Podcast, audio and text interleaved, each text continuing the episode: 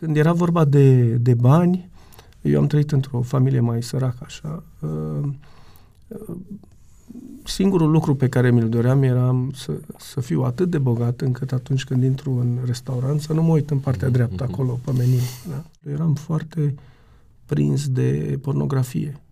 Mi-a ieșit Dumnezeu în cale și am făcut cu el un târg. Am zis, dacă fac bani mulți, zic, dau două treimi dau în diversele activități ale bisericii. Pentru companie am făcut uh, anul acela, de exemplu, am făcut cam 3 milioane jumate de dolari și cam o treime erau banii mei din chestia asta. Aveam prieteni în jurul meu care își propuseseră la 30 de ani să fie milionari.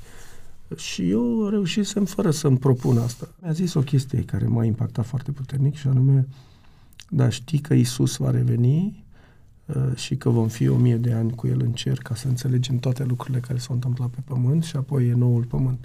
Din ziua aia nu mi-a mai căzut Biblia din mână. A fost o perioadă foarte neagră în viața mea, adică am, a fost o minune că am ieșit întreg la cap de acolo.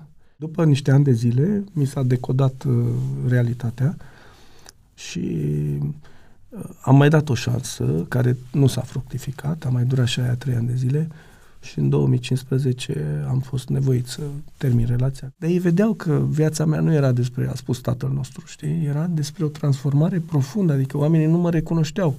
Am pus genunchiul jos și am zis, Doamne, dacă ea e, eu simt că ea e, dă eu. Și când m-am dus, m-am dus o cer, nu m-am dus o... Culmea e că ea se rugase, o rugăciune iară foarte ciudată pentru o fată care aștepta 10 ani. A zis că dacă el este, pune pe inimă să mă ceară de la prima întâlnire. Hope Discovery despre asta este.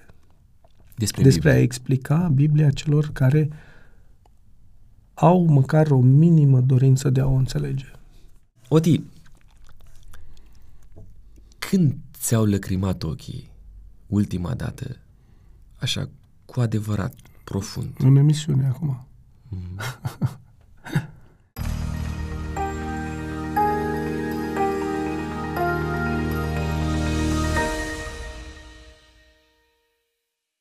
Bun regăsit, dragi prieteni, o nouă ocazie de podcast, de data aceasta la fel de autentică precum au fost toate celelalte, pentru că ori de câte ori sunt aici, în fața dumneavoastră, nu fac altceva decât să aduc la masa aceasta oameni pe care îi stimez, îi apreciez, oameni care nu au nimic de ascuns pentru a arăta cu adevărat ce a făcut Dumnezeu din viața lor. Până a vi-l prezenta pe cel cu care voi sta de vorbă în ediția aceasta, am să vă mulțumesc din toată inima pentru fiecare modalitate prin care ați apreciat ceea ce facem noi aici. Fie că este vorba despre uh, un like, un subscribe, un comentariu, orice faceți dumneavoastră pe pagina noastră de YouTube, uh, nu face altceva decât să facă un mare bine uh, proiectului acestuia de a ajunge la cât mai mulți dintre cei care uh, au interes în ceea ce privește uh, găsirea lui Dumnezeu pe platformele online. Poate într-o zi vom reuși să stăm și față în față, într-un context potrivit pentru ceea ce înseamnă um, așa numitele în vine în minte ideea aceasta, conferințele autentic. Dar până atunci suntem aici în mediul virtual, alături de mine Oti Opeli. Bine te-am găsit, bine v-am găsit. Ce faci, Oti? Sunt bine, uh, în afara unei probleme de sănătate care mă tulbură de ceva vreme, am o tuse de asta convulsivă, în rest, uh, foarte bine. Să sperăm că nu vom face cunoștință cu ea în ediția da, asta. și eu, și eu sper, m-am rugat pentru asta. Oti, prima provocare pentru tine, în uh, ocazia asta, 20 de secunde, eu fixez cronometrul meu celebru de acum, să ne spui ce crezi tu că este important să știm despre tine. Am dat drumul cronometrului. Sunt uh, un om cu multe profesii, cu o familie minunată și îmi doresc să fiu și eu unul dintre cei 11 pescari pe care i-a chemat Isus să facă ceva cu el. Mai aveai 3 secunde, da? Ok, ne oprim aici. Uh, multe profesii. Ce da, înseamnă asta? profesii. păi am din 2000, din 99, cam așa, am schimbat, cred că de vreo 5 ori traiectoria profesională. La început am fost profesor de matematică, vreo 3 ani de zile. După aia încă vreo 7 am fost agent imobiliar. Cu totul altceva. Exact. După aia încă vreo 5 ani am fost uh, uh, producător de film documentar. Iar Altceva. Nicio legătură, da? După aia m-am întors în agenție, în brokeraj, în imobiliare, deci asta seamănă, uh-huh. să mhm. zicem așa. Și ultima, uh, Hope Discovery, care, da, are treabă cu are. lumea media, dar este într-un mediu online, adică este cu totul altă mâncare de pește. Nu are treabă cu filmul documentar, care mai degrabă e o exprimare artistică, să zicem așa. Adevărat, o traiectorie foarte interesantă din perspectiva asta. Um, care dintre toate a rămas așa în inima ta? Are, are un loc special, fără să le neglijăm pe celelalte, bineînțeles, dar, mă rog, un clasament, hai să zicem. Cred că fără să mă gândesc foarte mult, uh, uh, filmul, filmul la modul general, și filmul documentar, dar și filmul uh, de ficțiune, să, să-l numim așa, da, uh, este pasiunea mea cea mai mare. Ciudat pentru că eu n-am avut această aplecare, să zic așa. Da, uh, țin minte că atunci când eram copil, ne uitam la filme cu familia, să zicem, și eu eram singurul care nu înțelegeam ce se întâmplă acolo, adică eram cu totul pe lângă. Trebuia să-mi explice la sfârșitul filmului, vezi că ăla a făcut așa și ăla și de aia s-a întâmplat așa și așa. Adică nu eram în stare să descifrez o poveste. Da? Uh, ciudat este că acum ce mă fascinează cel mai mult din acest domeniu mare care se numește film este chiar povestea. Povestea. Da? Story. Da, story da. Și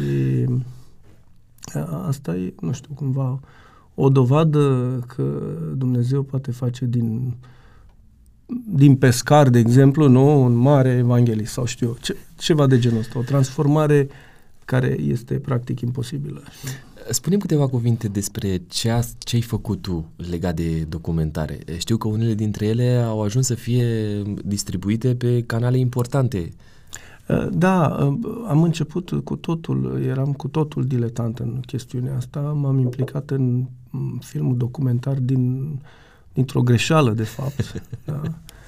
În sensul că am investit într-o firmă care urma să facă asta și mi-am dat seama că trebuie să iau trebuie să iau în mână frâiele că nu mai funcționa treaba. Uh, și ne-am apucat să facem mici documentare pe la prieteni, știi cum încep oamenii așa, încep, da? fără costuri, fără, am stat pe capul oamenilor săraci. Așa și până la urmă am ajuns, uh, după vreo doi anișori, să ne implicăm într-un proiect destul de uh, mare pentru România, în sensul că am primit o, o, o permisiune de a intra în minele din Valea Jiului și a filma un documentar despre mineri.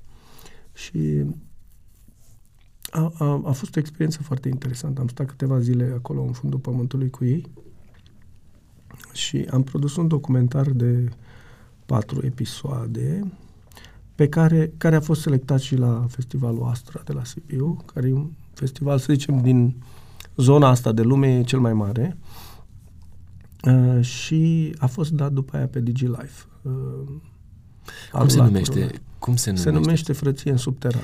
Poate fi găsit undeva? În uh, trailerul, da, și în engleză, de fapt în engleză, e în română. Cu traducerea engleză se poate găsi și pe YouTube. Da? L-am încărcat de curând.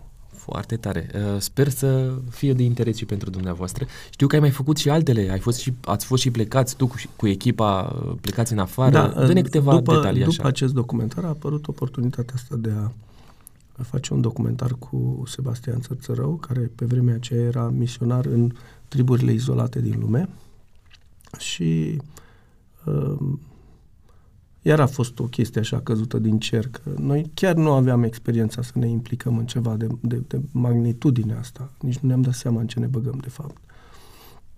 Am fost aproape 9 luni de zile cu mici pauze, am fost în filmări pe cinci continente, o experiență absolut fabuloasă. Dacă nu rămânea nimic din povestea asta decât experiența de a fi în astfel de locuri, tot era de ajuns. Dar până la urmă, după chinuri mari, pentru că am avut o grămadă de probleme pe care nu le așteptam, am reușit să producem această serie de 8 documentare, care tot așa au fost date pe DigiLive. Cum se numește seria? Se numește... Bine, tot ce am produs, am produs în engleză pentru că ne-am dorit să... Fie internațional. Să fie internațional și În română, traducerea ar fi a treia cale de a aborda triburi izolate. Ceva de genul ăsta ar fi traducerea. Seria aceasta poate fi găsită undeva? Uh, da, pentru că după ce a fost dată pe DigiLive, la vreo nu știu câți ani după, uh, de fapt acum vreo 2 ani de zile, m-au tot bătut la cap niște prieteni și au zis, măi, ce faci cu, ții pe hard disk acolo seria da, Foarte bună provocare, de da, fapt. pune și tu pe internet. Și am zis, ok, am făcut un canal personal. De fapt, acolo se găsește și seria asta și seria cu minerii. Uh, canalul se numește Life That Matters. Și le-am pus acolo. O să am acordul tău să punem și noi o burtieră. Cine ar vrea să uh, găsească, da, să da, poată să ia de acolo free, pe da, canal. Poate uh-huh. să se mhm. uite, da. Uh, și le-am pus acolo și vreo două, trei zile m-am uitat și am văzut că aveau 100 de vizualizări, 50, 70. Ok, cine se uită, se uită. Și le-am am uitat de ele, am închis canalul și am terminat cu el și după vreo trei luni mă sună unul din prietenii ăștia și îmi zice, băi, tu ai văzut ce se întâmplă pe canalul al tău? Zic, nu știu, ce se întâmplă? Și, nu, du-te, intră și, dar zice, întâi așează-te că și într-adevăr, când am intrat, am, am rămas șocat, adică erau sute de mii de vizualizări pe fiecare video. Și nu mi-a venit să cred. M-am uitat la statistici și am văzut așa cum a explodat, pur și simplu. Într-una din zile, YouTube a considerat că ăsta e un uh-huh. Produs care trebuie da mai departe. Și Na, acum episodul cu cele mai multe vizualizări se îndreaptă spre 2 milioane. Adică... Wow.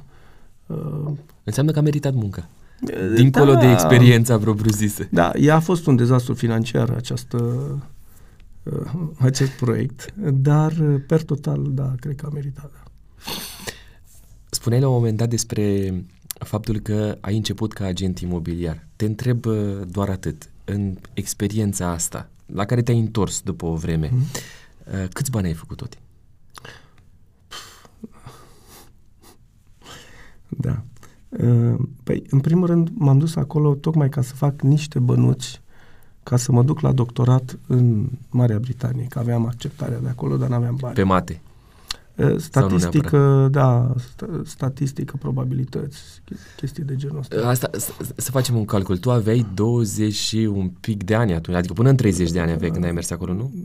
Da, păi n-am ajuns la doctorat. Deci am venit din Brașov în București pentru acest job ca să fac ceva bani și să plec. Okay. Aveam vreo 24 de ani. 24 de ani, bun. Și ideea e că N-am ajuns într-o agenție de asta de colțul străzii, am ajuns într-o agenție mare, cea mai mare agenție din România și una top 3 din lume, care nu se ocupa de garsoniere, se ocupa de chestii mult mai mari, clădiri de birouri, moluri, știu eu, fabrici, chestii de genul ăsta, mari, adică produse mari. Uh, și interesant e că tocmai în perioada aia, la vreun an jumate după, uh, mi-a ieșit Dumnezeu în cale și uh, am făcut cu el un târg. Am zis, dacă fac bani mulți, zic, dau două treimi dau în diversele activități ale bisericii misionare și așa mai departe. Și a funcționat tranzacția. Deci pare că atunci când Dumnezeu e majoritar în povestea ta, atunci, uh, atunci se întâmplă lucruri. Da? O să te întreb și cum a ajuns Dumnezeu majoritar, dar spunem păi prin, prin, prin tranzacția asta pe care am făcut-o cu el. Uh, pur și simplu? Da. A fost că... cineva care a, ți-a vorbit despre Dumnezeu la un moment dat sau a, a fost bun. un context, nu? Dar hai să vorbim puțin despre asta și apoi ajungem și la momentul ăsta, că a fost o schimbare pentru tine totuși. N-ai da, crescut ăsta, într-o ăsta a fost, ăsta a fost uh, chestiunea care m-a lansat, să zicem, uh, Uh, în succesul ăsta deosebit pe care l-am avut în, în Hai să vedem care e succesul și pe urmă ne întoarcem la, la sursa succesului. Uh, da, păi da, în 2006 am câștigat angajatul anului, ceea ce era foarte greu în România, adică era un mediu super competitiv și super elitist. Uh, era uh, o, o companie multinațională da, asta? Da, o multinațională, dar care domina piața pe vremea aceea. Cred că aveam 70% mm-hmm. din piață era. Și ai devenit angajat la nivel internațional sau doar nu, în România? am fost angajatul anului în România, România, dar România era cel mai profitabil birou din lume, ca să okay. zic așa, da? În ciuda faptului că, practic, nu existam cu câțiva ani înainte pe, pe harta uh, companiei, să zic așa. Uh, iar eu reușisem să ajung al patrulea broker din toată rețeaua internațională. Să zicem. Da, a fost ceva absolut uimitor și, din nou, nenatural. Adică nu n-a fost ceva care face așa prin muncă. Da, munceam, dar culmea, munceam chiar mai puțin decât înainte, pentru că descoperisem că viața are și alte responsabilități, nu doar să muncești. Uh, și în ciuda acestui fapt, uh, anul acela în care am făcut această tranzacție cu Dumnezeu, să zic așa, uh, am făcut de 15 ori bugetul care oricum era ambițios, care îmi fusese setat. Da? Adică a fost așa, pur și simplu, o minune, toată lumea se întreba cum s-a putut întâmpla așa ceva. Poți să ne dai o sumă? Ești un om al matematicii. Păi, pentru companie am făcut, anul acela, de exemplu, am făcut cam 3 milioane jumate de dolari și cam o treime erau banii mei din chestia asta. Deci la 30 de ani eram milionar în, în euro, să zic așa. Ca, cam atât aveam atunci, 30 de ani. Interesant e că nu mi-am dorit niciodată asta. Adică nu a f- aveam prieteni în jurul meu care își propuseseră la 30 de ani să fie milionari. Și eu reușisem fără să-mi propun asta. Adică nu a fost ceva ce... Când era vorba de, de bani, eu am trăit într-o familie mai săracă, așa. Uh, uh, singurul lucru pe care mi-l doream era să, să fiu atât de bogat încât atunci când intru în restaurant să nu mă uit în partea mhm, dreaptă, mhm. acolo, pe meniu. Da? Acolo unde prețurile. Da, da. Și după ce am avut foarte mulți bani, tot mă uitam în bani, deci uh, nu, nu scap de chestia asta. Adică dacă te-ai educat să fii responsabil cu banii, degeaba, oricât de mulți bani ai, vei continua să, să, să trăiești la fel. Uh, tu spui că succesul acesta n-a venit neapărat, uh, nu știu, abilităților tale extraordinare, ci a venit pentru că în spatele lui a fost Dumnezeu. Poți să ne spui câteva cuvinte despre cum a ajuns Dumnezeu în viața ta. Ehm, din câte cunosc eu despre tine, n-ai crescut într-o familie eh, practicantă creștină, uh-huh. n-ai fost, eh, nu știu, de mic eh, direcționat spre da. zona asta, ci ai fost împins să mergi la școală, să îți faci studiile cum trebuie, dar nu neapărat spre zona spirituală. Cum a ajuns Dumnezeu în viața ta? Cum ai ajuns să faci târgul ăsta cu Dumnezeu? A, adică, ideea este că poți să observi munca și dedicarea cuiva într-un grafic care arată cam așa, da? Adică este continuu crescător, ambițios crescător și poți să zici omul ăsta a muncit, a fost, cum să zic, a avut capacități, da? Dacă vezi un grafic de genul ăsta, așa, în care la un moment dat, ce, acolo, în orice a grafic, explodat. în orice grafic, în statistică, în matematică, da, te uiți la astfel de grafice, îți dai seama că nu, nu este ceva normal. Acolo s-a întâmplat ceva în acel punct. Și tu trebuie să descoperi care a fost cauza acelei rupturi, să zicem așa, în tendința liniară, liniar crescătoare sau descrescătoare pe care o avea uh, procesul respectiv la momentul acela. Uh, iar la mine era foarte clar, adică mm, fusese acel moment despre care toată lumea știa, care mi-a schimbat viața, practic. Acum, revenind la întrebarea ta, într-adevăr, nu am trăit într-o familie religioasă, din potrivă. Uh, ai mei, fiind uh, născuți în 51 amândoi, au intrat în școală exact când propaganda anti, anticreștinism era în, în floare, floare să zicem, da? da? Uh, și au făcut comuniștii o treabă destul de bună, adică ai mei nu n-aveau noțiunea că ar exista măcar un Dumnezeu. Adică nu erau detașați de un Dumnezeu care există, ci pur și simplu considerau că nu există. Da? În ciuda faptului că bunicii, totuși, unii dintre ei erau credincioși. Trăiseră uh, alte vremuri. Trăiseră alte vremuri, aveau alte uh, valori. E interesant că observ că atunci când uh, când vezi că mediul uh, are influență mai puternică decât uh, familia. Și asta am văzut la, la părinți. Cel puțin din perspectiva asta. Și uh, undeva pe la 8 ani de zile am 8-9 ani așa, am descoperit eu ideea de moarte. Adică am, bine, și înainte auzi, auzi de când ești mică, X a murit sau Y, dar nu, nu-ți dai seama ce înseamnă chestia, care sunt consecințele acestui nu... fapt, da? Dar atunci am conștientizat, eu nu mai știu de cu ce ocazie, că moartea este ceva irreversibil. Da? Adică, domne, omul ăsta care s-a dus și l-am băgat în groapă, pe ăsta nu mai vedem, adică s-a terminat cu el, e gata, la revedere. Uh, și asta a avut un impact foarte puternic asupra mea, adică uh, pentru că mi-am, mi-am dat seama că toți suntem pe același drum și la un moment dat se pune pământ peste noi și s-a terminat, nu ne mai vede nimeni niciodată. Uh, și m-am dus la mama să o întreb cum e cu moartea, ce se întâmplă după moarte. Și ea mi-a dat un răspuns din ăsta foarte uh, cumva uh, amuzant într-un fel, da, dar nu avea nicio, n-avea nicio conotație umoristică, de fapt, uh, că ne facem oale și ulcele în timp ce spăla vase. Uh, și și a fost atât de impactant că m-am dus, țin minte că seara fiecare seară plângeam în pat, că mă gândeam la mine că o să mor și mă vedeam pe mine în coșciug. Uh, și după câteva luni de zile am zis, ok, chestia asta trebuie să o punem la o parte, că, că ce o să fac acum? Trebuie să merg mai departe, nu se o, poate. Nu? Adică cât o să plâng? Până la urmă trăiesc, că trăiesc și asta e. De fapt, e felul nostru de a ne raporta la probleme pe care nu, la care nu avem soluții. Aș și moartea e una dintre ele și de asta oamenii nu se gândesc la moarte prea des. Uh, Uh, și, și e normal așa, atâta timp cât crezi că nu ai soluție la ceva, nu are sens să-ți toci mintea cu ea, să stai să plângi, să te agiți, nu are niciun rost. Uh, însă, um, mai târziu, um, problema asta nu s-a închis decât după vreo 20, aproape 20 de ani. Uh, dar între timp venise Revoluția și m-am întâlnit cu Uh, niște produse din domeniul artei, apropo de ce vorbeam la început, uh, în special Isus din Nazaret și Quovadis. Și astea două uh, m-au impactat atât de mult cu persoana lui Isus. Da?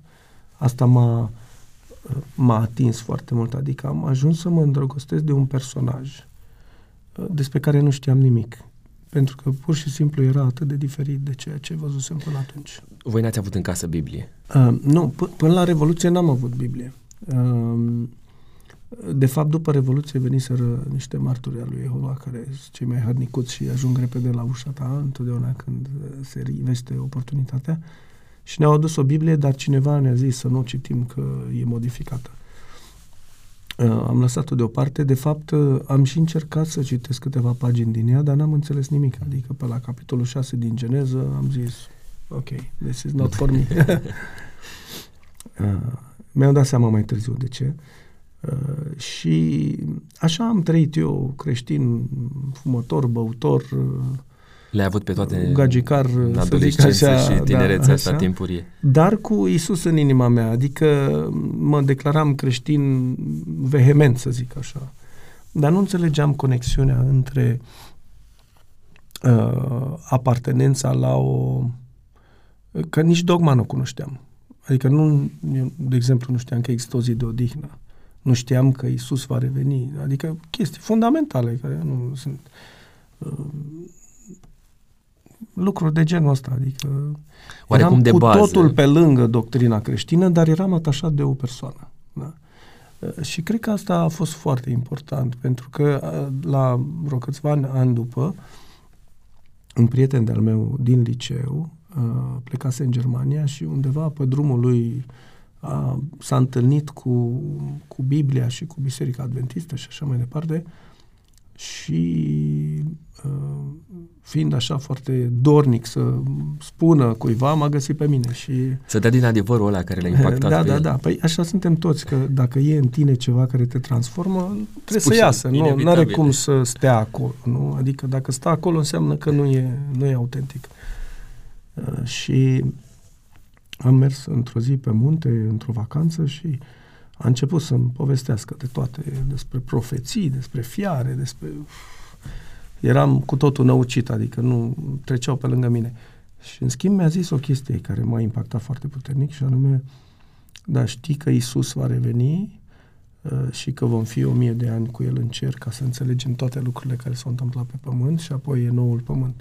Și toată povestea asta, că e o poveste, nu? Uh, apropo de story și de felul mm-hmm. de a spune povești, uh, m-a impactat din două puncte de vedere. L-avea pe Isus în centru Persoana de care erai persoana și de care eram atașat. Atașat. Da. Mă interesa mai puțin de fiare și de, de tot felul de chestii care, ok, sunt importante în, într-un anumit context, dar uh, era o poveste hristocentrică, da? despre revenirea celui, apropo că pe aia care au plecat nu-i mai vedem niciodată, da? deci uite că pe el îl vedem, el este cel pe care îmi doresc să-l văd de fapt, și mai mult decât atât, toți ăștia care au murit, nu, și care au murit în credință, vor fi înviați și vom pleca cu adică el. Și era o speranță există și ceva pentru... după moarte, da? Adică se descriseseră toate acele borcănele care erau ermetic închise pentru mine. Uh, și chestia asta a, a provocat în mine o, o, o, o reacție care o țin minte și acum pentru că a fost foarte emoțional. Am zis, eu vreau să văd unde scrie chestia asta. Uh, și zice, păi când ajungem la cabană, îți arăt. Și când am ajuns, într-adevăr, mi-a deschis Apocalips 20 și mi-a citit uh, mi-a citit bucata aia uh, în care spune că cei uh-huh, uh-huh. drepți la prima înviere sunt, nu? Și vor domni cu Isus o mie de ani în ceruri. Uh, și a fost și, momentul și în a care fost deschis, momentul în uh, care s-a deschis tot. Adică a doua zi mi-a pus o Biblie în mână, mi-a pus patriarh și profeți în mână și a plecat în Germania. Tu, a, uh, mă rog, hai să nu te întreb ce vârstă aveai, sau poate poți să ne spui. Aveam 28 deschiși. de ani atunci. 28 de ani. Ok, de patru ani în firma de care vorbeam Cam așa. și... Uh, sau mă rog, nu, cu aproximație. Uh, stai, nu, vreo 2 ani și ceva, da, 27 de ani, da, plus minus. Acolo, da. Uh, când vorbim despre chestiunea asta, uh, de atunci te-ai ai pus genunchiul jos, te-ai apucat să studiezi și ai dedicat lui Dumnezeu mai mult timp uh, decât, nu știu, muncii tale sau uh, altor preocupări pe care le aveai? Sau pur și simplu a fost ceva și ok, hai să nu, vedem Nu, nu, cum din ziua aia nu mi-a mai căzut Biblia din mână. Adică m-am apucat, efectiv, am luat-o de la zero și am avut șocul că de data asta citeam capitole și și în principiu le înțelegeam. Adică aveam întrebări, aveam o grămadă de întrebări, dar nu mai era un mesaj hermetic. Te rugai? Uh, cereai înțelepciune de la Dumnezeu uh, pentru asta? Sau nu, știi cum e? Eu ce decripta mesajele? Eu am ajuns la concluzia că uh, nu formele în sine sunt importante, gen am zis o rugăciune, da? Uh, ok, să o zic și să o zic tot cu inima hermetică închisă. Okay, ci disponibilitatea sufletului. Și disponibilitatea sufletului, da? Uh-huh. Pentru că uh, acest mesaj este decodat cu acest ingredient principal, și anume cât de disponibil ești să faci, de fapt Iisus zice, nu? E unul din versetele mele preferate, uh, zice că cine va, va dori să facă voia Tatălui din cer, va ajunge să cunoască, da? Adică uh, înaintea înțelegerii, a cunoașterii, este disponibilitatea de a împlini ceea ce citești acolo, că asta nu e lectură, adică Biblia nu e o chestie care o citim așa, să avem cultură generală. Ok, trebuie să o facem și pentru asta și cred că orice intelectual ar trebui să citească Biblia. Uh, dar uh, nu ăsta e scopul principal. Scopul principal este să împlinești cu adevărat ceea ce vezi acolo. Și când am avut acest ingredient, am început să înțeleg. Și sunt foarte mulți oameni, uh, și în experiența mea, aveam, țin minte, un prieten foarte inteligent și capabil și zicea, băi, nu înțeleg nimic din cartea asta, e scrisă pentru proști. Wow. Și zic eu, păi cum e scrisă pentru proști dacă tu care ești deștept nu înțelegi nimic? Adică wow. tu ar trebui să o ai la degetul mic. Gândește-te că există altceva pentru care nu înțelegi.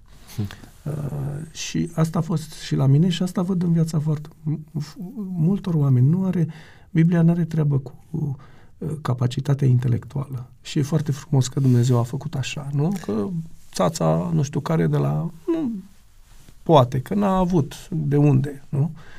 Dacă îmi pune mâna pe Biblie, dacă există disponibilitatea, ea înțelege. Și în același timp am văzut oameni foarte inteligenți pentru care Biblia e criptată. Da? Paradoxal. Da, pentru că nu se citește atât cu de mult cu, cu capacitățile cognitive, cu toate că sunt și ele implicate, dar mai mult cu disponibilitatea sufletului. Da. S-a schimbat traiectoria, ai zis, mă, bun, băiatul ăsta mi-a pus în mână Biblia, prietenul ăsta mi-a, mi-a pus în mână Biblia, mi-a pus în mână o carte care explică puțin ce înseamnă uh, anumite chestiuni legate de Biblie. Cum ai descoperit Biserica Adventistă? Personal, dincolo de ceea ce ți-a spus uh, prietenul respectiv. Păi, noi, cum am zis, aveam multe întrebări, gen când am ajuns în Exod acolo la capitolul 32, cred Tu că. făceai studiu cu el? Adică îl mai Nu, întrebai eu mai studiam adresat singur, Ok. dar aveam o grămadă de întrebări. De Bun. exemplu, când am ajuns la treaba aia cu măcelul, nu? Da. Și cui le adresai Ce se întâmplă aici? Lui și scriam pe Ai scrie chat. lui. Bun. Și ajunsesem să scriem atât de mult pe chat că aveam, eram în pericol să fim dați afară și el și eu de la muncă. Că nu în mai loc să făceați muncim, altceva. da, exact. Bine, am avut probleme și la muncă și în familie și peste tot. Adică uh, și, și aici e o chestie care cred că mulți trebuie să o înțeleagă. Pentru că uh, am observat, sunt foarte mulți oameni care înțeleg ce au de făcut, care e drumul, dar ele este teamă de felul în care îi va lovi diavolul după ce, uh, după ce se hotărăsc să, să meargă pe acest drum. Și uh, eu mi-am dat seama că cele mai multe amenințări care sunt în capul nostru uh, nu sunt reale, de fapt. Nu spun că nu pot fi reale, dar nu, nu întotdeauna sunt reale. Adică uh, familia vrea să mă uh, mă zilească într-un fel sau altul, cu scopul de a mă aduce înapoi, nu cu scopul de a mă lepăda. Uh, la serviciu vreau să mă dea afară, prieteni nu mai aveam, adică totul se disipase în jurul meu, se dispăruseră toți. Ideea este că după un an jumate, toate aceste lucruri reveniseră în viața mea cu bonus, să zic așa, da? Uh, Deci nu trebuie să avem teama asta, adică dacă Dumnezeu ne cere ceva, noi nu trebuie să negociem cu El. Cu alte cuvinte, Dumnezeu ți-a fost aproape, chiar dacă a trebuit să treci sentimental Da, vorbind și și n-am relațional avut prin niciodată- frământări. N-am avut niciodată ispita de a negocia cu Dumnezeu. Adică dacă mi-a zis trebuie să lași asta, trebuie să schimbi asta, trebuie să... Pur și simplu, Ți-a fost greu să Nu. renunți la viciile pe care le aveai? Nu. Mi-ai spus că nu, Nu. fumai... Adică eram- aveai- de fumat mă lăsasem, dar de exemplu, de exemplu eram foarte prins de pornografie. Da? Uh, mi-am dat, când mi-am dat seama, am, am luat tot, am băgat într-o plasă și s-au dus, înțelegi? Adică, uh, în momentul ăla în care ești cuprins de această îndrăgosteală, nu? Că e o îndrăgosteală. Eu Nu am faci- folosit cuvântul ăsta. fa- faci orice, nu? Corect. Nu stai să te gândești, a, stai ca astea, nu ca aia. Nu, faci orice, știi? Și trebuie să, să profiți de acel moment. Pentru că dacă nu profiți de el, focul ăla se stinge. Și după aia vezi oameni care se luptă ani și ani de zile cu aceleași vicii. De ce? Pentru că n-au... Ele sunt atât de atașate sufletului nostru încât trebuie să găsești ceva mai puternic, un atașament mai puternic care să le rupă. Da? Prietenii tăi ce reacție au avut și colegii de muncă și cei cu care interacționai și cu care ieșeai în diferite locuri? Na, pentru că totuși reușiseră să depășiți o anumită condiție uh, profesională și financiară. Uh, dintr-o dată a trebuit să rupi astea. Care au fost reacțiile lor? S-au depărtat de tine? Te-au apreciat? Uh, Da, uh, nu. La început toată lumea s-a depărtat. Adică singurul care a avut încredere când am luat o raznă a fost fratele meu. Adică el le-a zis tuturor, bă, lăsați-l în pace, că trebuie să avem încredere că, că are suficientă maturitate încât să nu fie... Că toată lumea era îngrijorată că aș putea fi furat de o, de o sectă care sunt tot felul de ciudați prin lumea asta, nu? Și normal, părinții, la servici, toată lumea, o, ce se întâmplă cu băiatul ăsta? Și el a zis, lăsați-l în pace, să vedem în ce direcție se duce.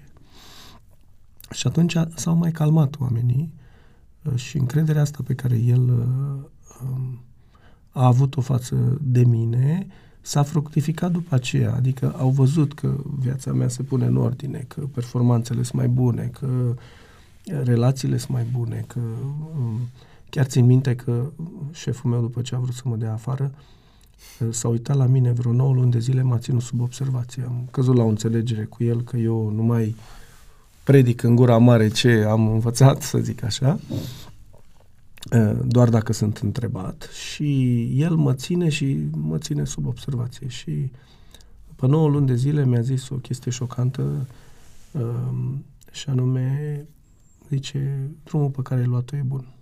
Merge înainte.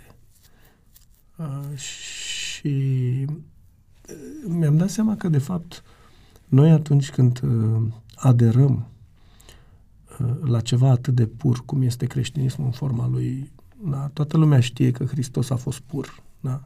Creștinismul are o problemă, el s-a pătat între timp, să zic așa, dar, dar Hristos este pur și când tu ești cu Isus în gură, toată lumea se uită la tine și are alte așteptări. Adică se așteaptă ca Ceea ce spui să se și împlinească să fie în viața follower ta. of Christ, nu? Adică trebuie să fiu cineva care îl urmează pe Isus.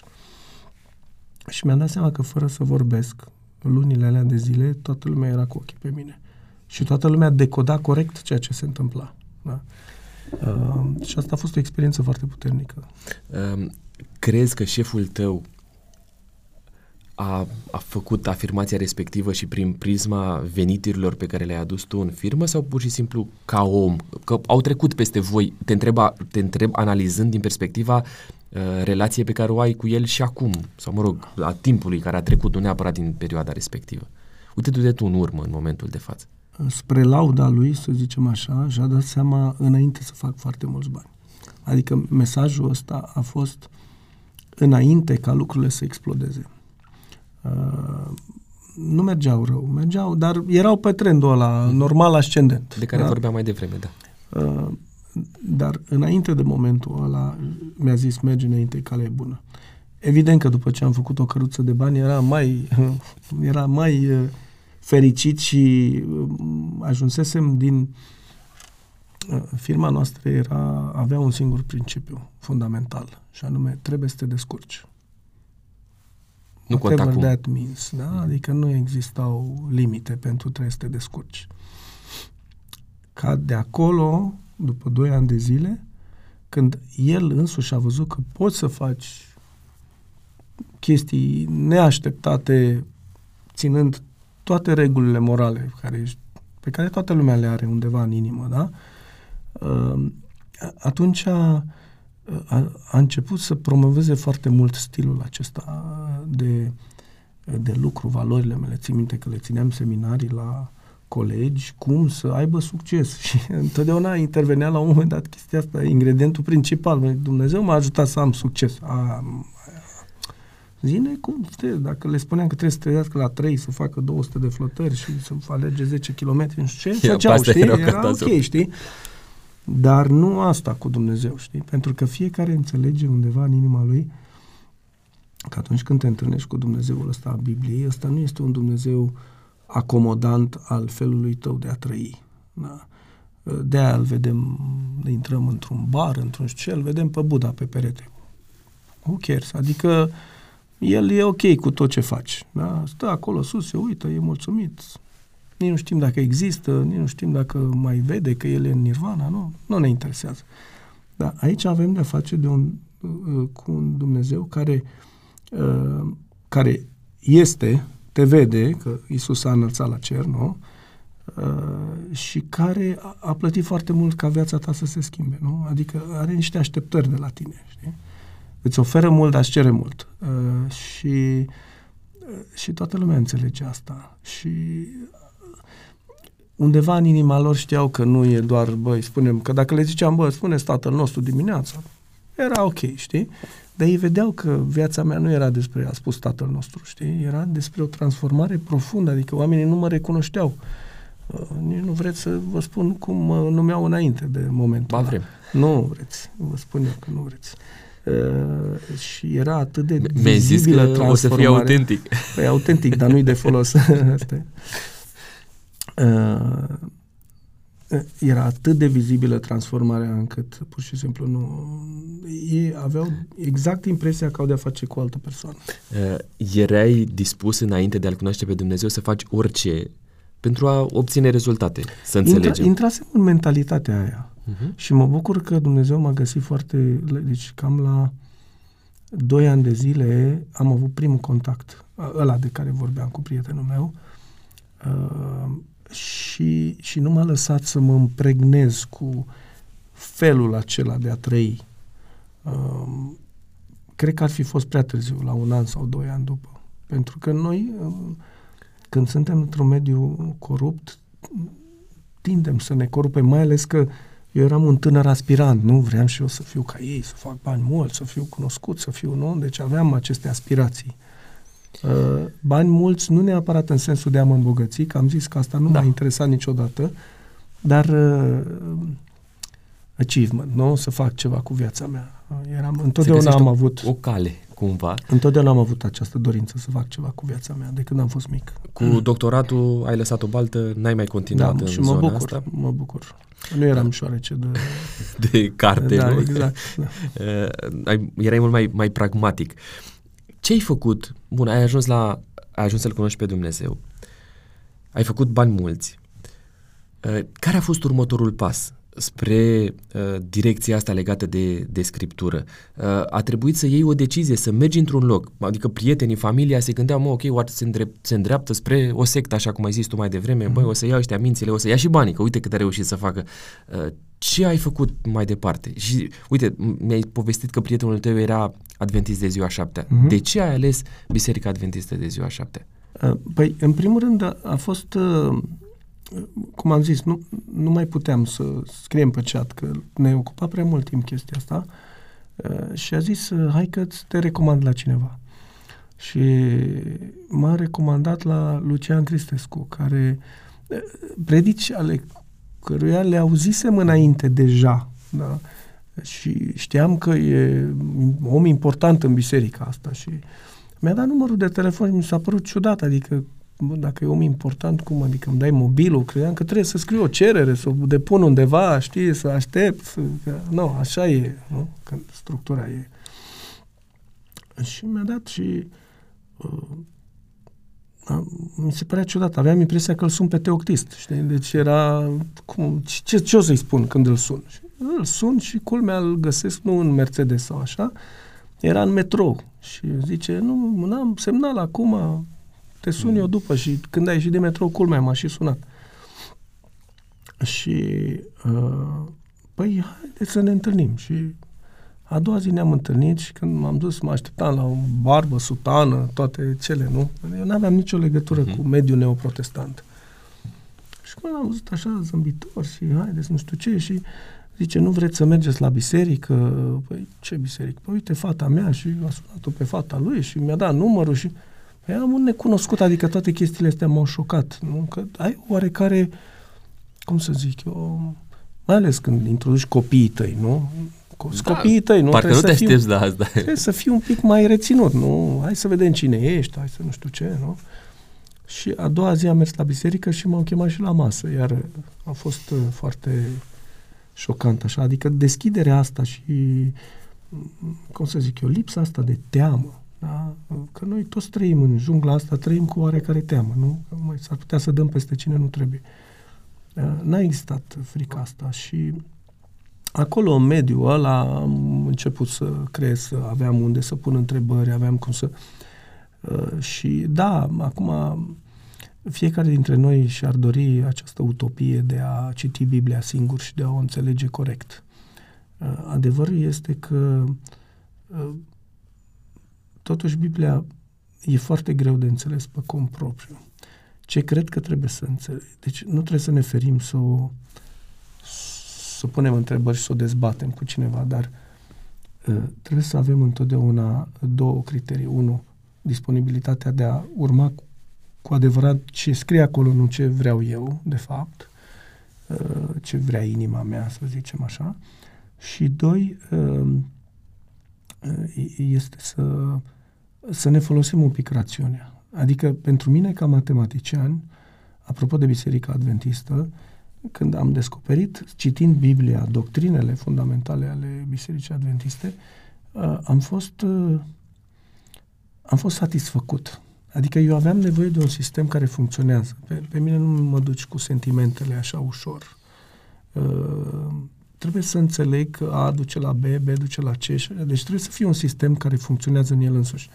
Uh, și asta era una din problemele cu religia. Și de asta religia este bagiocorită și pe, pe bună dreptate în lume, pentru că sunt sisteme inconsecvente cu ele însele. Da? Adică nu, nu face sens. Deci propozițiile din interiorul uh, ei, nu, a diverselor uh, grupări religioase, propozițiile doctrinare care stau la fundamentul nu se armonizează între ele, nu e un sistem care funcționează, nu dă răspunsurile satisfăcătoare intelectual, da? Pentru... Iar asta, asta m-a, m-a șocat pe mine foarte mult că atunci când am început să descoper doctrina Bisericii Adventiste, chiar lucrurile chiar stăteau într-o formă în care țineau apă. Da? Adică nu era un ciurp în care curgeau toate... Adică au, r- a răspuns și exigențelor tău și mele matematice. Și... Da? Uh-huh. Le-ai pus cap la cap și ai zis, bă, ok, asta, asta este concluzia, hai să o văd pe următoarea. Da, pentru că și... problema cea mai mare a oamenilor când e vorba de religie nu este că Dumnezeu e puternic și face minuni. Asta poți accepta, e o axiomă, nu? Zici, domne, Dumnezeu e puternic, face minuni. Nu? O acceptăm. Dar de aici încolo, propozițiile care urmează după aceea, construcția, Care nu? să susțină axioma. Care, care să, susț- să stea pe axiomele astea, să nu le nege. Că asta e, deci într-un sistem matematic trebuie să ai niște axiome pe care construiești. Și astea trebuie să fie consecvente, tot, toate între ele și consecvente cu sistemul axiomatic. Iar rateul cel mare al religiilor este că construcția asta este praf, adică nu are niciun fel de exigență logică. Ai mai căutat și alte denominațiuni? Am căutat alte doctrine. Da? Adică nu m-am dus efectiv prin bisericile respective, dar am comparat doctrinele între ele, sistemele, să zic așa. Și nu, nu funcționează. Deci, e, pentru mine este, este șocant să văd atâta lipsă de, uh, de armonie internă, să zic așa, în, în sistemele religioase care au milioane și milioane de adepți. Crezi că Biserica Adventistă, așa cum o cunoști în momentul de față, este perfectă? Nu, nu, nu. Perfecțiunea, ce mă interesează pe mine este perfecțiunea structurală a învățăturilor. Da? Adică eu mă aflu în biserica asta nu de aia pentru că nu e loc de mai bine. Nu e loc de mai bine sau că cum ziceam, mulți oameni sunt dezamăgiți de faptul că în biserică se întâmplă X și Y. Uh, și le spun, mai ușa bisericii e deschisă, uite-te la ea. Oricine poate să intre acum și dacă mărturisește că așa și a învățat doctrinele pe din afară, îl băgăm în apă și îl facem adventist, nu? Că n-ai cum tu să-i, ce, ce să-i faci? Să-i, să-i judeci inima, Corect. ce să-i faci, nu? Deci ăsta e procesul de, de a intra în biserică și poate să intre tot felul de draci, nu? Pe ușa aia, care știu doctrina și se botează, nu? Deci nu am o problemă cu asta. Uh, mă aștept să fie probleme. Uh, dar, dar am o problemă ca atunci când, când biserica susține, de exemplu, o doctrină fundamental greșită, cum e iadul, da? care, care contrazice toată axiomatica despre Dumnezeu, dragostea lui Dumnezeu, dreptatea lui Dumnezeu, nu?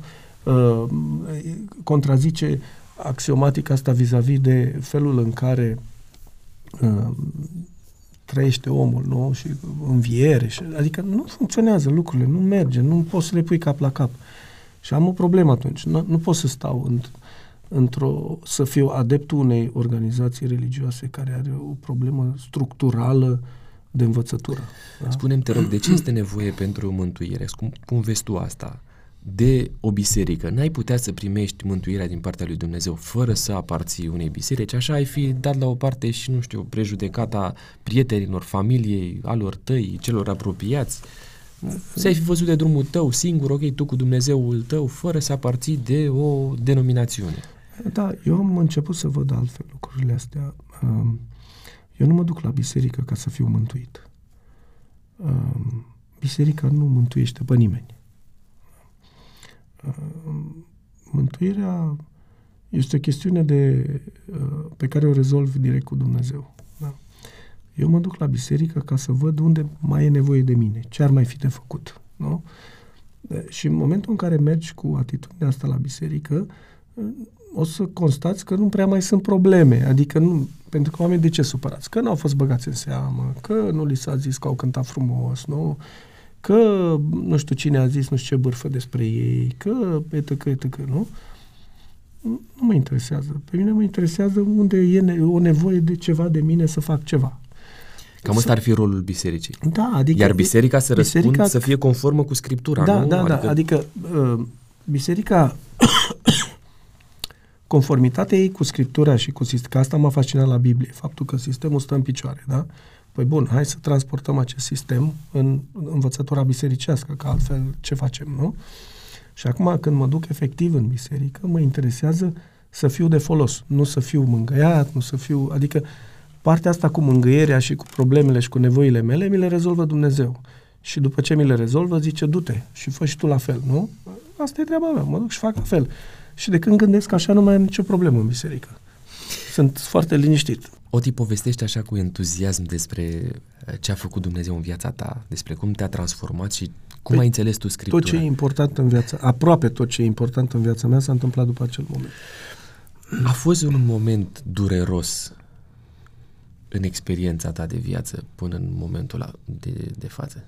Uh, da, a fost un moment. A durat vreo șapte ani. Te-a ținut ceva? Da. Uh, nu, eu am fost uh, căsătorit înainte și uh, fosta mea soție m-a urmat, să zic așa, pe drumul Eu eram locomotiva, ea era vagonul. Uh, problema e că s-a botezat împreună cu mine, a învățat doctrina, apropo de ce vorbeam înainte, nu? Și după aia s-a întâmplat o chestie uh, repetitivă de care includea adulter uh, și am uh, fapte care eu nu știam pentru că pentru mine a fost foarte greu. Știi, când, când uh, pleci de la scopul este de scurci și ajungi în locul ăsta la alt, te aștepți ca în locul ăsta la alt, nu, să uh, una din lucrurile fundamentale la care trebuie să, să renunți ca și creștin este ipocrizia. Adică n-ai ce căuta în fața lui Dumnezeu dacă tu ai două fețe. Și de asta eu n-am știut să decodez ceea ce mi se întâmpla. Adică ani și ani de zile ea a avut diverse relații în biserică, culmea, da? Și eu n-am știut să decodez, adică era evident, era to my face, da? Uh, pentru că nu înțelegeam cum merg cele două împreună. Adică ideea asta de consecvență de sistem pe care o povesteam înainte era și în mintea mea. Nu merge așa și așa. Ori așa, ori așa. A fost o perioadă foarte grea pentru că ea a intrat într-o depresie profundă.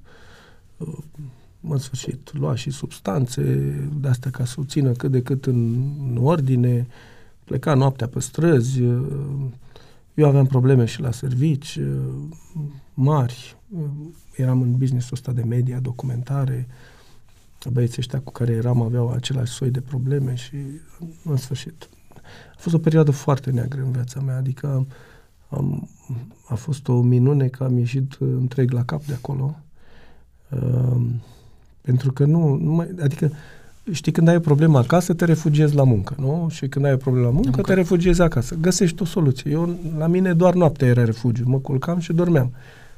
E bine că dormeam, adică e, interesant e că nu cantitatea de probleme te face să nu dormi, uh, ci o conștiință uh, neîmpăcată te face să nu dormi. Iar eu aveam conștiința împăcată, adică eu nu știam ce să fac mai mult ca să fie bine. Că seara când mă culcam, mă dormeam. Da? Ea, în schimb, stătea să uita pe pereți toată noaptea, până la patru, pentru că nu, nu mai putea să doarmă, nu o lăsa să doarmă ceea ce făcea. Uh, No, și după niște ani de zile mi s-a decodat uh, realitatea și uh, am mai dat o șansă care nu s-a fructificat, a mai durat și aia trei ani de zile și în 2015 am fost nevoit să termin relația că nu s-a putut altfel. Adică ne învârteam într-un cerc vicios din care nu mai reușeam să ieșim. Uh, și a trebuit să terminăm. Asta afecta te afecta pe tine și, mă rog, familia, tot contextul în toate punctele de vedere. Te întreb... Da, a fost foarte ciudat pentru cei care se uitau la noi, apropo de suntem priviți, că noi am putea avea astfel de probleme, da? adică e foarte rușinos, nu știu. Pen, pentru mine, uh, uh, cum să zic eu, rușinea asta sau durerea asta de a-L face de rușine pe Dumnezeu, da? Uh-huh Uh, mi s-a părut ceva de nesuportat. Adică, uh, nu vreau să zic cuvinte mari, că lucrurile se demonstrează la fața locului, ca să zic așa, dar uh, cred că preferam mai bine să mor decât să-l fac de, de rușine. Pentru că mi s-a părut efectiv groaznic să eu nu știu cum pot unii oameni să trăiască cu chestia asta. Da? Deși tu te-ai luptat pentru familia ta, ai făcut tot ce a depins de tine ca lucrurile să meargă de zile, adică... mai departe și totul să fie da, frumos da. și în același Am timp mai dat o șansă să... care a durat trei ani de zile, adică când am divorțat, ea era plecată de șase luni deja. Deci noi nu eram, nu eram gen, gata, am prins oportunitatea, hai să ies din schema asta. Nu, din potrivă. Uh, și, și asta m-a făcut să, când am ieșit de acolo, am avut din nou conștiința curată, adică n-am, n-am avut niciun fel de regret că aș mai fi putut, că aș mai fi încercat, că aș mai fi... Și, și asta a costat niște ani de zile, dar mă bucur că, că i-am pierdut cu folos, să zic așa. Ce ai învățat uh, din experiența asta, Oti? și poate fi și un sfat pentru noi cei mai tineri.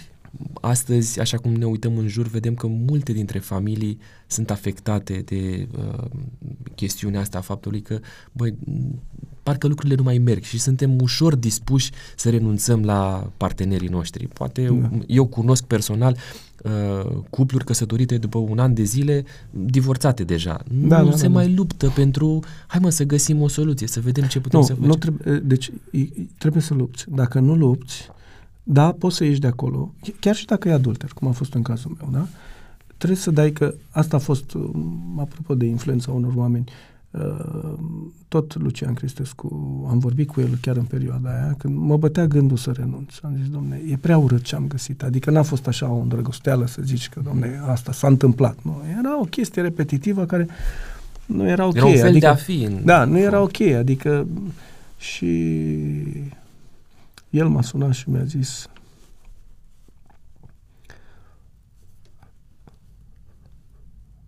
mi-a zis, dacă ești copilul lui Dumnezeu, trebuie să mai dai o șansă.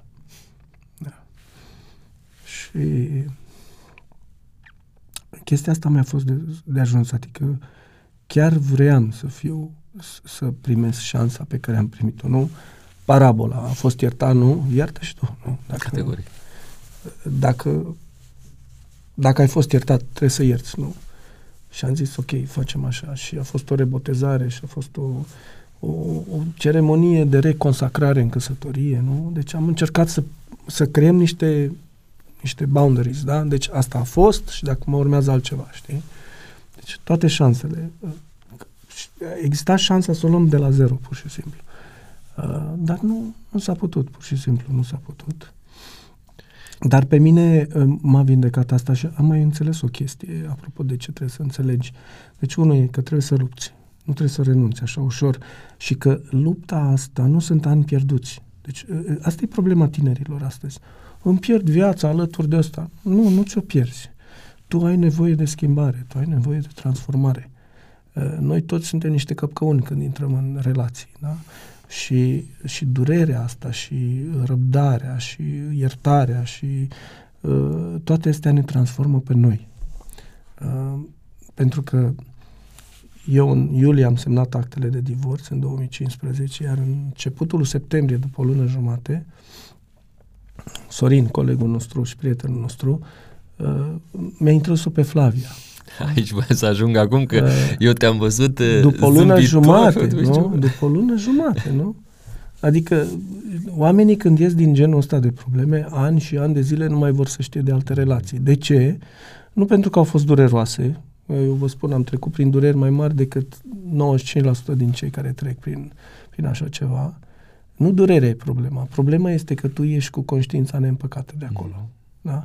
Că pe tine te bântuie ideea că ai, fi, ai mai fi putut face ceva, că ai fi putut renunța la tine, că ai fi putut să te, te schimbi suficient de mult încât să vezi dacă celălalt produce și el o schimbare. Nu? Că e nevoie de schimbare amândurora, nu, nu merge doar unul. Da? Este o relație vicioasă, dar tu când tu te schimbi, s-ar putea ăla să zică, bă, hai că mă schimb și eu de dragul să relației, relații, nu? corect. Că luptăm, relația înseamnă nu? să Luptăm și punem cap la cap. Și am văzut relații care au făcut asta și au funcționat, da? Uh, al, al doilea lucru pe care l-am învățat este că nu eu eram în cornoratul, să zic așa. Știți că la noi, uh, mai ales în popor, ăla care este înșelat, ăla este ăla prost, știi? Dar mi-am dat seama că ăla care este uh, înșelat sau care e curat, să zicem așa, nu ăla e la prost, celălalt e la prost, știi?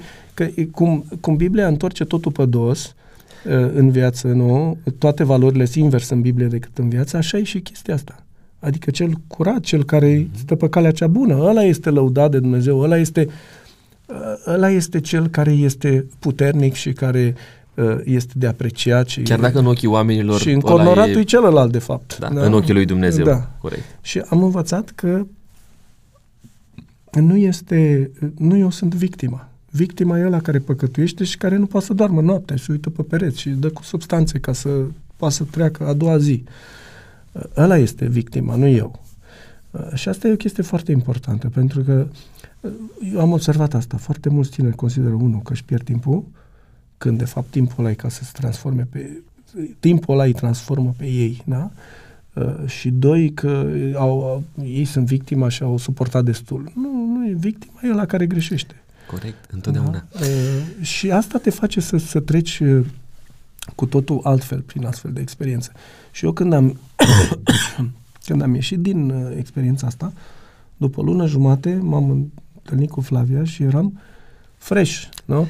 Adică nu eram chiar, uh, cum să zic eu, uh, Asta a fost una din probleme, nu? Că nu eram produs nou. Eram resigilat, înțelegi?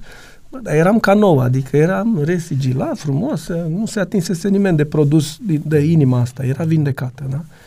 Și Dumnezeu știe și în relația noastră se vede că n-a mai existat nimic. Dar îmi dau seama că o ființă atât de extraordinară cum e Flavia și cred că o cunoști și tu. Sigur. Uh, n-ai, adică că, că unul de, de mine dinainte n-avea nicio șansă să uh, să ajungă la inima ei, nu? Da, și să se îngrijească de o floare atât de deosebită, înțelegi? Adică transformarea asta a fost o mare binecuvântare ca să pot să uh, să îngrijesc această floare așa cum trebuie, da? Vor, uh, sunteți căsătoriți? Pentru că ea este, da, e un înger pe pământ. Sunteți căsătoriți din? Uh, suntem căsătoriți din 2016. Din 2016. Au trecut uh, șase ani, mai bine de șase ani. Șapte, acum, șapte, acum aniversăm șapte Se întâmplă ani, da. curând. Șapte ani. Uh, aveți o familie extraordinară. Spunem, da, te rog, copii, da. până la copii, spunem cum ai cerut-o tu pe Flavia de soție? E, asta e o chestie un pic mai nebunească așa, dar care are treabă tot cu vindecarea, nu? Ea așteptase mai mult de 10 ani pe prințul alb pe cal, da? Adică ce vrea? Vrea, adică ce, ce vor toate fetele, nu? Vor să fie și frumușel și nu știu ce și să nu fie un neisprăvit, nu? Deci, să fie și el ceva în viața asta. Să fie și el ceva, nu? Dar pe deasupra vrea să fie un om uh, autentic și spiritual, da? Uh-huh. Uh, și mulți au dat târcoale, dar n-aveau acest ingredient, adică uh, să, să simți că în persoana aia uh, Hristos își face loc, chiar dacă încă nu s-a mutat cu totul în el, nu? Că așa ne-am, le-a plăcea să fim ca Pavel care zice, e în mine, nu? Sigur. Uh, dar își face loc. Își mai dă la o parte lucruri, se mai mută un pic, își mai aranjează casa puțin și uh, iar eu, pe de, pe de altă parte, puteam să fiu în situația aia în care, bă, că, da, nu mai trebuie, s-a terminat, da? Am gândit așa vreo două săptămâni că nu mai trebuie, dar de, de, mi-a trecut repede pentru că nu, cred că mai degrabă așa, eram influențat de ce se întâmplă în jurul meu decât de experiența mea și și pe 4, cred că 4 septembrie în anul ăla am primit link-ul ei, pe 6 am avut prima, primul chat uh-huh. uh, și la 3 săptămâni după m-am dus în Spania și am cerut Ai fost foarte tranșat. Ai fost nu, foarte tranșat. Interesant este că nu știu, adică sunt niște lucruri în viață pe care le faci unde ai certitudine totală că trebuie să faci acel Adică nu există acea întrebare, mai să fac, să nu fac, să... Și... Că eu m-am întâlnit de puține ori cu acest lucru în viața mea, dar ăsta a fost unul din ele. Prima a fost că trebuie să urmez calea aceea lui Dumnezeu fără să negociez, fără să... Adică nu conta ce pierd. Mergem înainte. Certitudine totală. Așa a fost și aici. Uh, e ciudat ce spun, dar un om care a avut șapte ani probleme, uh, divorț urât, nu, nici nu vreau să povestesc ce, prin ce am trecut, uh, să se uite la niște poze pe Facebook și să știu că ea este. Da? Deci atât de ciudat a fost. Uh, pentru că o poză spune foarte multe lucruri și când vezi 50 sau 100 de poze, uh, ți-ai făcut imaginea foarte bună despre cu cine ai de-a face. Uh, și atunci am pus genunchiul jos și am zis, Doamne, dacă ea e, eu simt că ea e, dă eu. Și când m-am dus, m-am dus o cer, nu m-am dus o... Culmea e că ea se rugase, o rugăciune iară foarte ciudată pentru o fată care aștepta 10 ani. A zis că dacă el este, pune pe inimă să mă ceară de la prima întâlnire. Wow! Și așa a fost. da. Ce și, uh, n-am, n-am avut niciun fel de dubiu, nici eu, nici ea. Chiar dacă pentru ea era foarte ciudat, adică um, divorțat, uh, Povestea din divorțat spate. de curând, da, adică pf, stai un pic, despre ce vorbim aici, mai ales că cam toată lumea avea așteptarea de la ea să găsească pe ăsta neatinsul și ne uh, umblând pe un cal alb și uh, a fost, uh, cum să zic eu, a fost genul ăla de uh, relație care s-a lipit de la sine, da? adică de la sine. În sensul că nu a Dumnezeu, fost, știi? da, nu a fost nevoie de uh, ajustări, adică noi de atunci, de în ultimii șapte ani, cred că am avut vreo câteva uh, certuri care n-au fost de alea ca la ușa cortului, ci gen eu, Opinii eu să diferite. la mai dur și zic ceva și ei curge o lacrimă și eu sunt terminat. Adică nu mai, nu mai are rost să ne certăm, da? Se termină certurile noastre, se termină într-un minut sau două, știi? Adică nu, nu există că suntem supărați sau, știi? Nu, nu există aceste Sunt probleme. inerente diferențele Sunt astea inerente, de... dar e atât de multă flexibilitate. Asta e important. Ea, pe de o parte, prin ceea ce este și ce face Dumnezeu în viața ei, pentru că este extraordinar, iar eu, prin prisma faptului că am cunoscut iadul și știu ce e raiul acum, știi? Și când le știi pe amândouă, atunci te, Prefer te, raiul categoric. te ajustezi repede, da? Uh, Nu vrei să, să ajungi acolo la gura... Spune-mi, te rog, ești tată de doi copii frumoși, mari de acum pot să zic. Care este cea mai mare temere pe care o ai tu din perspectiva asta a părintelui? Am am încercat să mă... Bine, într-un fel, pentru mine este bine că am făcut copii mai târziu. Și am apucat să văd în jurul meu cam cum se raportează părinții la copii, cam cum văd ei lucrurile și cred că cred că există la cei mai mulți părinți creștini mai ales, există o supraresponsabilizare. Adică ne credem așa un fel de Dumnezeu copiilor noștri și într-un fel suntem, uh, mai ales când sunt mici. Până Pentru la o că vârstă, ei da. se uită la noi, la Dumnezeu, prin prisma noastră, cum ar veni. Uh, Dar trebuie să știi la un moment dat să schimbi roluri. Adică trebuie să înțelegi că copilul ăsta trebuie plasat în relația aia directă. Uh, Și relația aia directă s-ar putea să nu funcționeze la început. S-ar putea să fie rebel, s-ar putea să o ia razna, s-ar putea să, fie, nu știu, să aibă drumul lui de descoperire uh, pe care uh, pe care nu-l poți influența pur și simplu. Adică ți-ai făcut treaba până la, nu știu, 12 ani să zicem, nu? Și de acolo s-a terminat. Adică nu mai poți eventual să dai sfaturi dacă sunt cerute. Am observat că foarte mulți părinți încearcă să, uh, nu știu, să, să se responsabilizeze uh, într-o zonă în care nu, nu li s-a dat responsabilitatea, da? Adică mulți ratează primii ani unde au o responsabilitate foarte mare și nu reușesc să facă ce au de făcut pentru că n-au timp, pentru că nu știu, pentru că, nu știu, au emoții care nu le pot controla sau așa mai departe. Și după aia, cu cât crește copilul, si- văzându-l că o iau razna pe lângă așa, încearcă să-l țină cu frâiele și bă, ăla nu vrea și rupe lanțul și așa mai departe. Și nu cred, adică eu sunt convins că și copiii mei o să aibă perioada lor undeva pe la 14, Adolescență? nu știu, 14-16 ani, în care o să se lovească capul niște, de niște ziduri, dar va trebui de acum să mă învăț să-i las și să am încredere că acel Dumnezeu uh, pe care l-am descoperit în toți anii ăștia uh, și care a avut grijă de mine când eram mai de capul meu, o să aibă grijă și de ei și la un moment dat ei o să-și găsească drumul. Adică nu există altă cale. Uh, in- Influența uh, asta dominantă a părintelui trebuie să se termine la vârsta aia, pentru că dacă nu faci asta, faci o greșeală mult mai mare decât...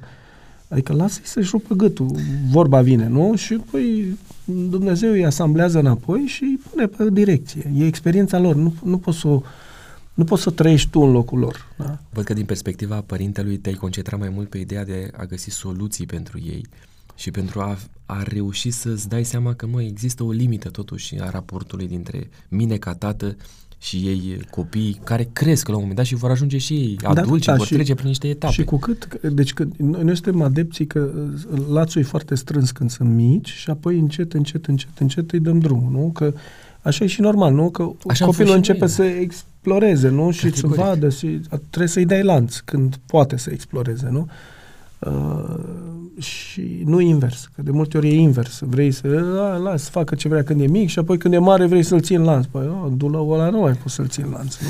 Ține-l când e micuț, nu? Tu ai început să faci niște uh, serii și povesteai despre asta, uh, care să ne învețe pe noi cei care le urmărim, vorbesc despre Hop Discovery, tocmai în ideea asta a educației, pe care, e adevărat, plecăm de la scriptură. Au fost și niște serii pe familie la Hop Discovery la un moment dat, da, da, la început, pe educație uh, și așa mai departe. De ce e Hop Discovery și de unde Hop Discovery?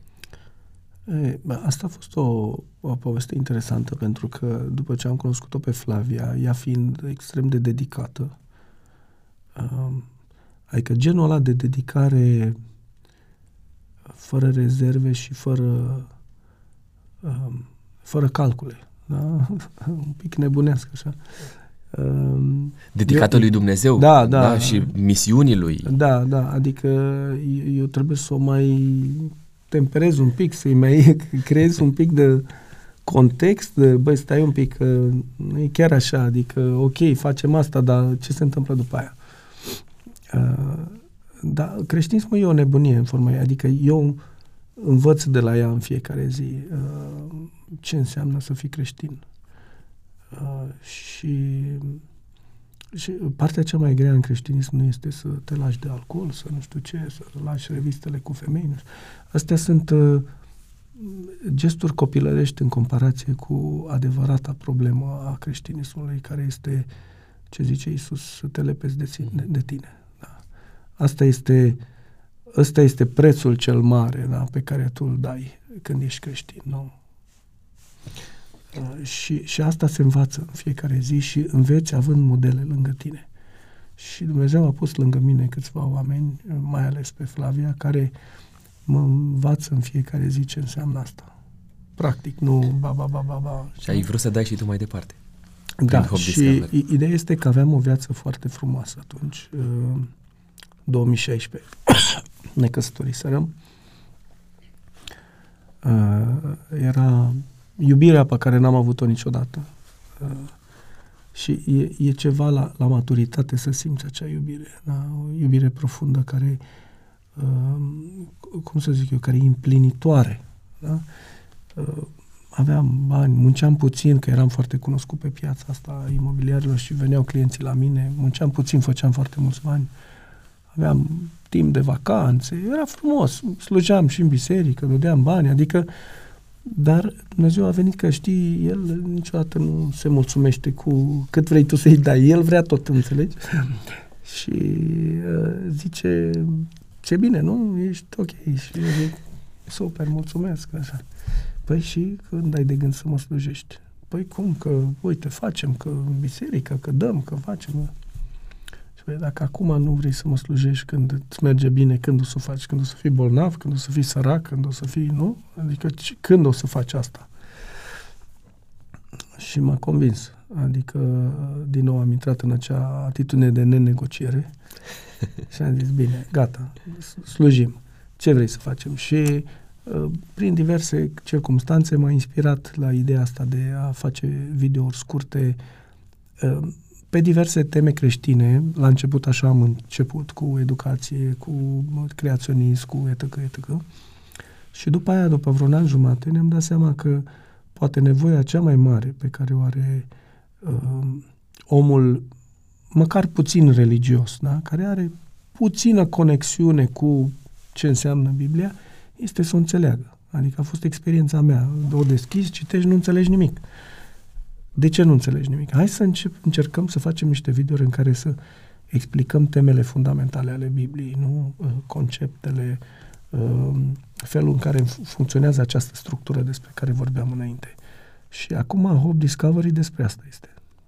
Despre, despre a explica Biblia celor care au măcar o minimă dorință de a o înțelege. Și rezultatele și, sunt și a, a, a, extraordinare. Proiectul, de fapt, a explodat după acel moment. Știu că am avut o, o, un... Am avut o teamă, să zic așa, inspirată și de alții din jurul meu, că dacă ne nișăm atât de mult, adică nu mai facem și de-alea și de-alea și de-alea și de-alea, uh, o să pierdem o grămadă de public, nu? Și la cine ne adresăm? Culmea este că după ce ne-am nișat, proiectul a explodat, pur și simplu. Adică vorbesc de, de peste 10 ori, da? nu vorbesc doar de vizualizări, vorbesc de interacțiunile, de impact, au crescut exact. de, de zeci de ori. Adică, practic, nu aveam comentarii, nu aveam distribuiri, nu aveam... Adică oamenii nu interacționau cu produsele noastre. Acum avem produse, de exemplu, pe Facebook, care nu vorbesc că avem peste un milion de vizualizări, eu vorbesc de interacțiuni, de share-uri, de, a distribui. A distribui este un act uh, foarte uh, cumpătat, personal, să zic așa, așa și personal da. în, în Asumat. media, nu? Și avem videouri care au 40.000 de share-uri, adică um, pe YouTube avem sute de mii de vizualizări la videourile cele mai bune și multe, multe comentarii. Și ce am început să contabilizăm în ultima vreme, mai puțin aceste cifre statistice, ci mai mult oamenii care intră în contact cu noi și care suferă o transformare. Lucrul acesta cred că este ceea ce dă satisfacția cea mai mare. Să-i vezi că oamenii din uh, virtual vin și ei sunt reali, da, vin da, să da, pună da. întrebări, să interacționeze, să vrea să facă mm-hmm. o, mhm. o transformare în viața Și lor. în ultimele 18 luni, cred că am strâns vreo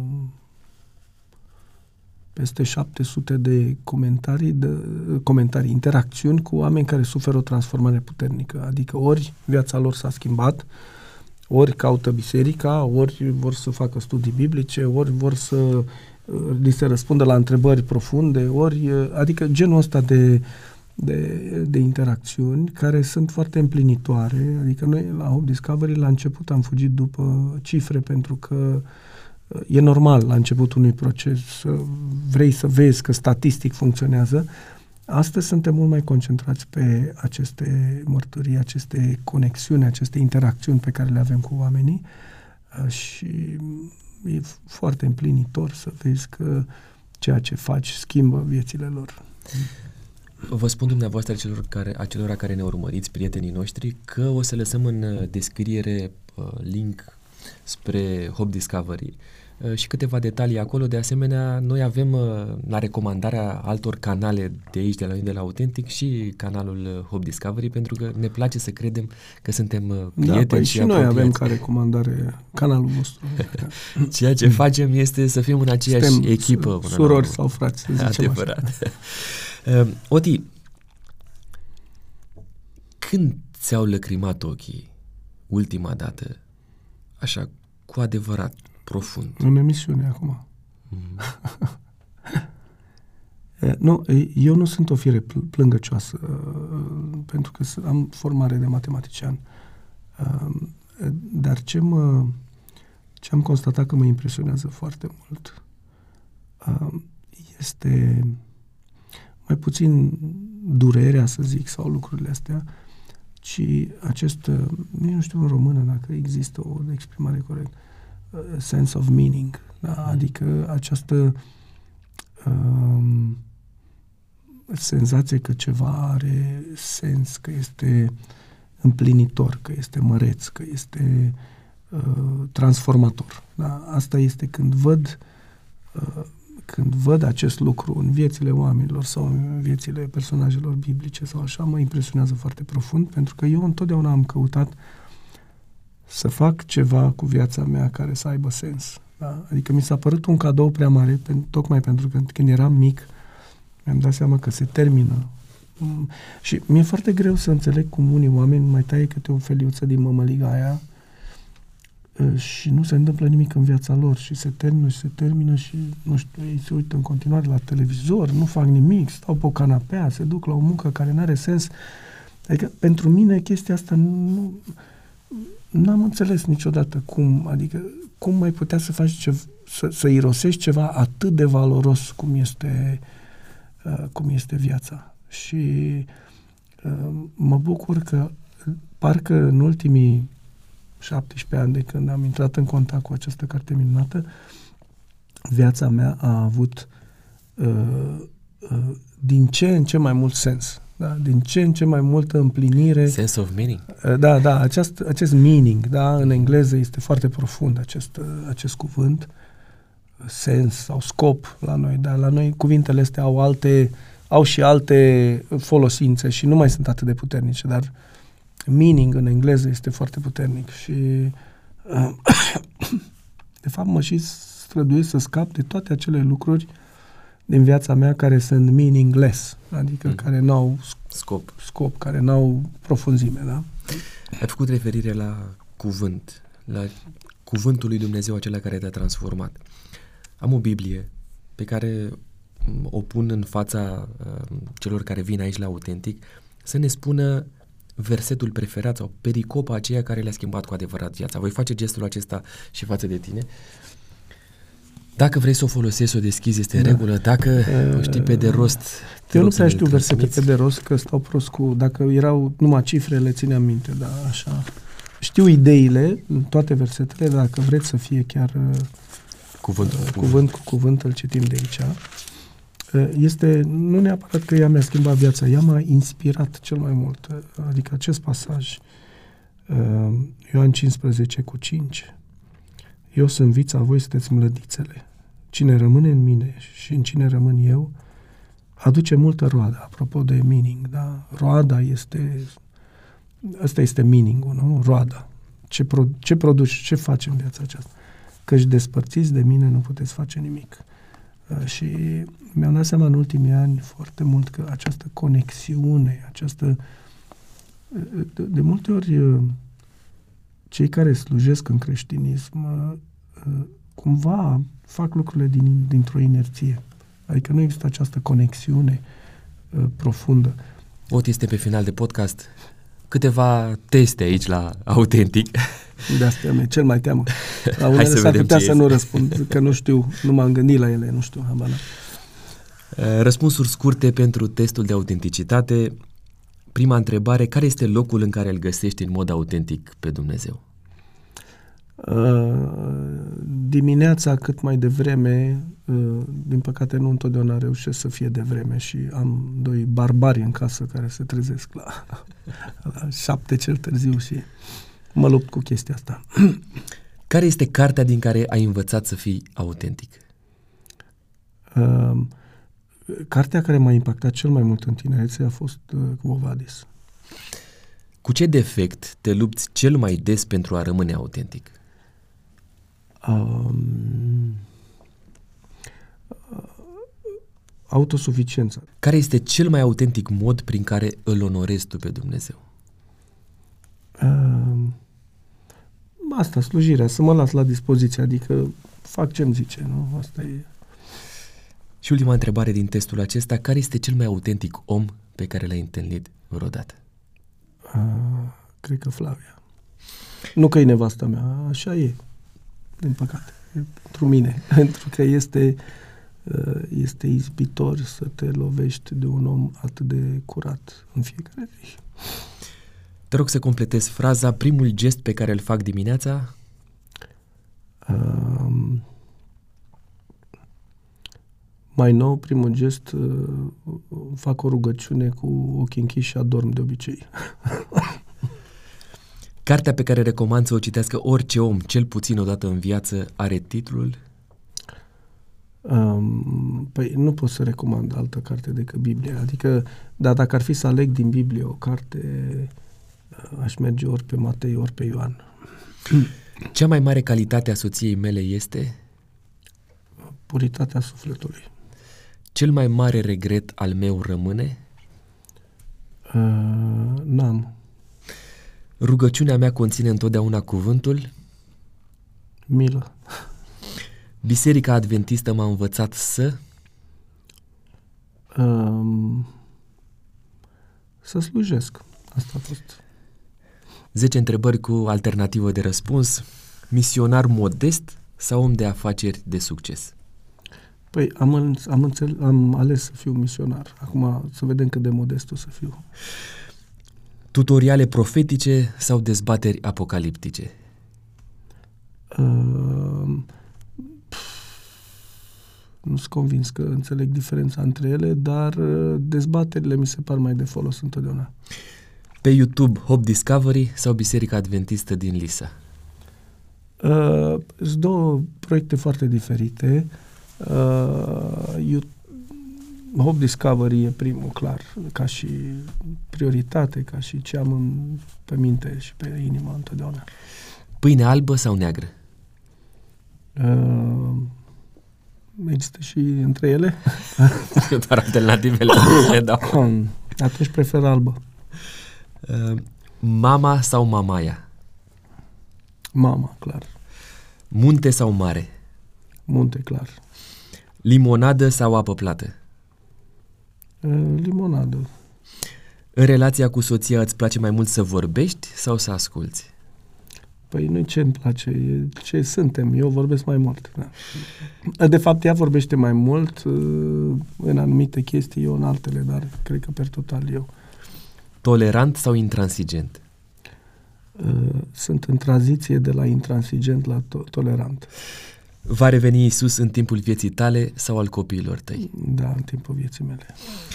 Oti întrebările mele s-au terminat, dar am o întrebare surpriză scrisă de cei care au stat înainte pe scaunul mm-hmm. pe care este așezat tu. Întrebarea, de fapt, o vei extrage singur, se află printre cele scrise de ceilalți. Care e cea mai frumoasă experiență cu Dumnezeu din ultima săptămână? Provocare? Ultima săptămână, da. Asta întotdeauna e o provocare, pentru că noi tindem să trăim din experiențele de hăt. Um, um, ieri, de exemplu, am avut o... M-am întâlnit cu un om pe care l-am ajutat înainte. E un om care are grijă de parcare la firma acolo și mi-a povestit că are uh, fica lui are niște, i-au descoperit niște potențiale tumori la creier și m-am blocat foarte mult. Uh, n-am știut ce să-i zic. Um, evident, i-am zis de analize, de nu știu ce, cum facem toți, dar când în timp ce plecam, am fost așa mustrat de Dumnezeu că nu i-am dat un pic de speranță omului sau nu i-am uh, nu l-am direcționat cumva către o sursă de speranță și Mai târziu, culmea, m-am întâlnit cu el din nou, dar era cu cineva și mi-am zis, e, acum, pentru că în, între cele două întâlniri descoperisem în, în uh, geanta mea o carte despre minuni fabuloase ale lui Dumnezeu sau ceva de genul ăsta se numește ea lui Morris Venden mm-hmm. sau așa. Și am făcut imediat conexiunea că na, când ai tumoră pe creier, mai ales dacă e malignă, îți cam trebuie o minune, adică nu prea ai cum să și am fost inspirat să eu dau, dar am zis să acum e cu altcineva, nu știu ce. Și tot așa, în timp ce mergeam, zice Dumnezeu, băi, ce am vorbit? E timpul. și m-am dus înapoi și i-am dat cartea și am lăsat-o, i-am zis, o las împrumut, pentru că nu era a mea. Și o carte veche care nu s-a mai republicat. Vă rog să, să, să o citiți, că s-ar putea să primiți aici niște răspunsuri la ce minuni poate face Dumnezeu și i-am lăsat cartea și a fost foarte bucuros și, și eu am fost bucuros că atunci când, când asculți ce ți se zice, că ți se zice, întotdeauna ți se zice ceva, dar ori n-ai timp, ori, nu, ori, ori nu-i contextul, ori ți se pare că nu știu ce. Și sper să-l ajute. Oti, acum e provocarea pentru tine să scriu o întrebare.